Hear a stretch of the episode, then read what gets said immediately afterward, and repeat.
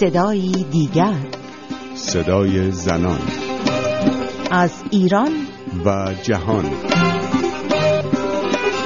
این صدای دیگر است و من رویا کریمی مجد میزبان شما در ده دقیقه پیش رو. پیش از اینکه به سراغ مهمانان برنامه حسین قاضیان از آمریکا و لیلا ملک محمدی از نروژ برویم با هم چند خبر را مرور می‌کنیم. بر اساس گزارش جدیدی که سازمان ملل متحد منتشر کرده تنها در سال 2012 دو سال پیش 120 میلیون دختر در سراسر جهان مورد تجاوز آزار جنسی قرار گرفتند.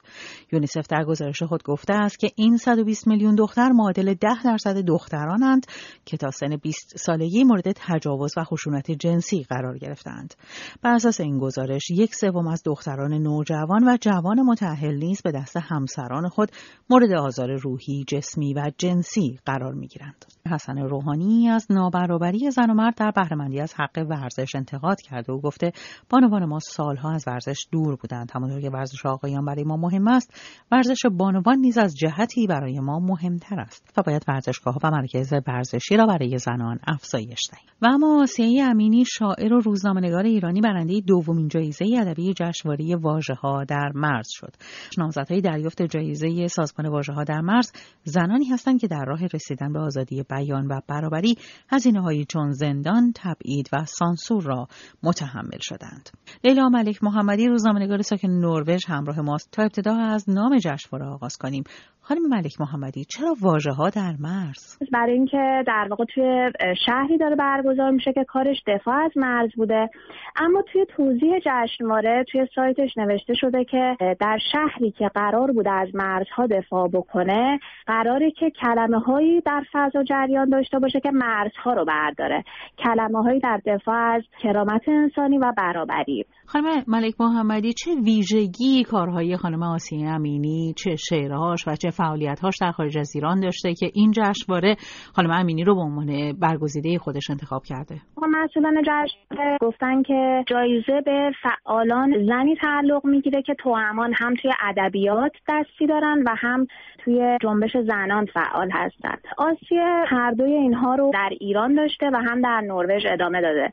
توی ایران یک مجموعه شعر داشته و آسیب دست کم 20 سال سابقه روزنامه نگاری داره بیش از 15 سال سابقه فعالیت در جنبش زنان و فعالیت حقوق بشری داره و دو تا مجموعه شعر هم خارج از ایران در نروژ منتشر کرد به فارسی و نروژی.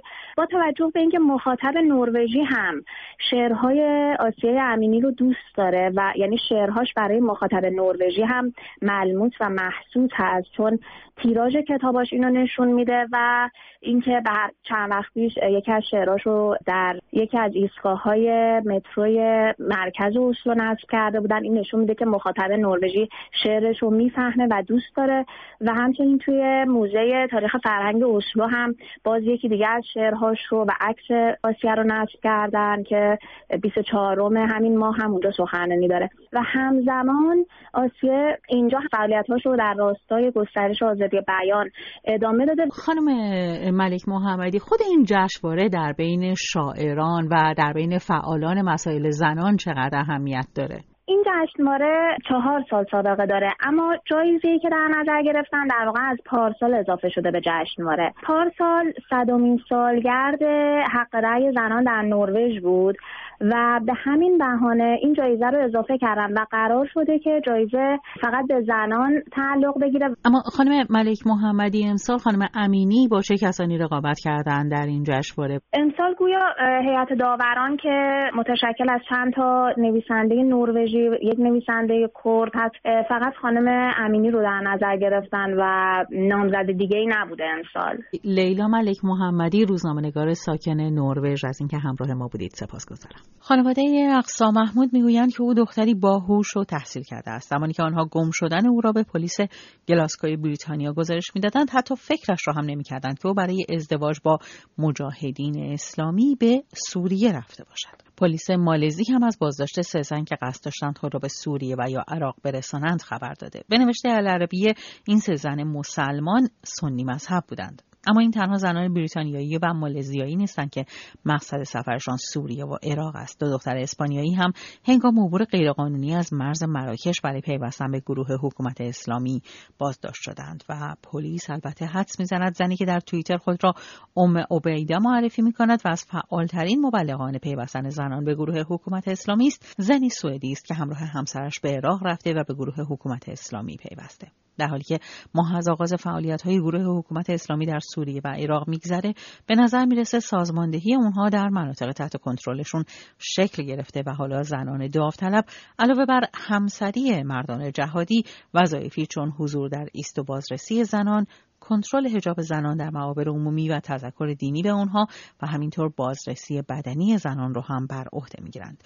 حسین قاضیان جامعه شناس ساکن واشنگتن مهمان ماست. آقای قاضیان ما خبرهای متعددی رو در مورد پیوستن زنان مسلمان کشورهای همسایه سوریه به گروه های جهادی شنیده بودیم. اما چرا حالا میشنویم که از کشورهای اروپایی زنان برای ازدواج با مردان جهادی به منطقه سفر می‌کنن؟ اجازه بدید ببینیم اول تخمینی که از حجم این واقع وجود داره چقدره. از 81 کشور افراد پیوستن به داعش.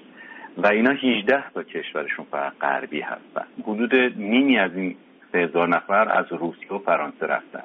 یعنی از منطقه قفقاز روسیه عمدتا که چچن ها بخشی از اونها هستن و از فرانسه که اقلیت مسلمان در اونجا اقلیت خیلی برجسته ایه حدود هزار نفرشون از سه کشور دیگه رفتن که باز دوباره اونا اقلیت مهم مسلمان دارن. بریتانیا، بلژیک و استرالیا. و مثلا از جایی مثل سوئد حدود سی نفر فقط رفتن. طرف دیگه اون کسانی که رفتن دو تا خصوصیت خیلی مهم داشتن. از لحاظ سنی اغلب جوون بودن و خیلیشون هم تینیجر بودن. از لحاظ مذهبی اینا یا مهاجران مسلمان نسل دوم و سوم هستن یا کسانی هستن که نوکیش هستن یعنی جدیدن اسلام آوردن. اگر این چند خصوصیت رو بهش توجه بکنیم اون وقت شاید بهتر بتونیم پاسخ دقیقتری هم به این سوال بدیم.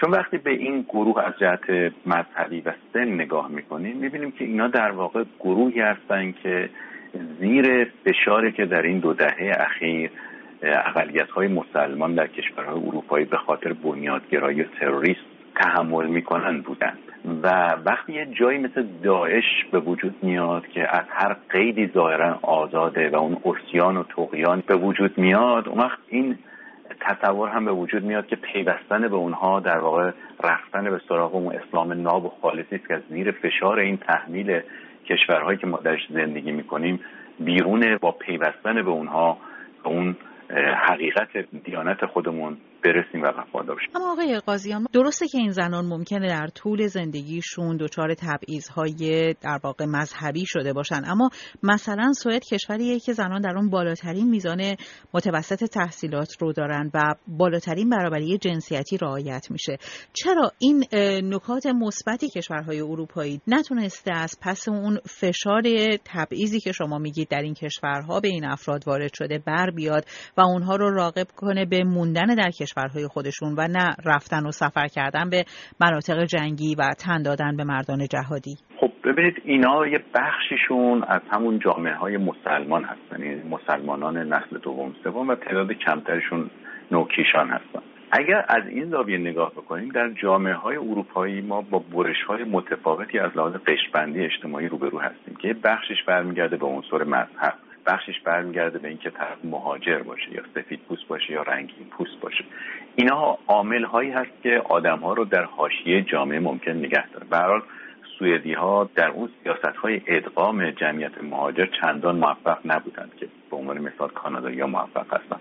بنابراین اینا در عین حال که ممکن از جهت جنسیتشون تحت تبعیض قرار نگیرن به خاطر برابری نسبتا فراگیری که از لحاظ جنسیتی در کشورهای اسکاندیناوی وجود داره ولی به خاطر مذهبشون یا حتی به خاطر رنگ پوستشون و منشأ قومیشون ممکنه تحت تبعیض هایی باشن. که این تبعیض ها عمدتا جنبه اجتماعی داره نه جنبه قانونی. بنابراین اونا حس می‌کنن که تو این جامعه ها نهایتا پذیرفته نخواهند شد. این احساس عدم تعلق به جامعه مبدع و ارزش یکی از دلایل کنده شدن بعضی از اینها هم جنبه های خیلی شخصی داره. مثلا افرادی هستن توی مواردی که پیوستن. مثلا اتفاقا یه زن و شوهر سوئدی چند وقت پیش پیوستن به اینا. اینا مشخصی که از ملال این زندگی مدرن به جان آمدن. برداشتی که در مورد این گروه میشه عمدتا همین است. یعنی اون زندگی عادی و روتین شده و بیهیجانی که در جهان مدرن وجود داره و همه چیز یا اغلب چیزها پیش بینی شده است. بنابراین شما با یه محدودیت های ناخواسته انگار روبرو هستید و اگر در این حالت شما مواجه بشید با امکان دیگری که در شما تصور این رو ایجاد بکنه که در اونجا امکان پرش های بیشتری هست یا اون هیجانات زندگی رو برای شما به بار میاره ممکنه شما رو وادار کنه که برید به اونجا و بپیوندید. مثلا به داعش همونطور که یک زن و شوهر سوئدی میپیوندن یا خواننده سابق بریتانیایی میپیوندن. با پایان گفتگو با حسین قاضیان جامعه شناس ساکن واشنگتن به پایان برنامه این هفته صدای دیگر رسیدیم.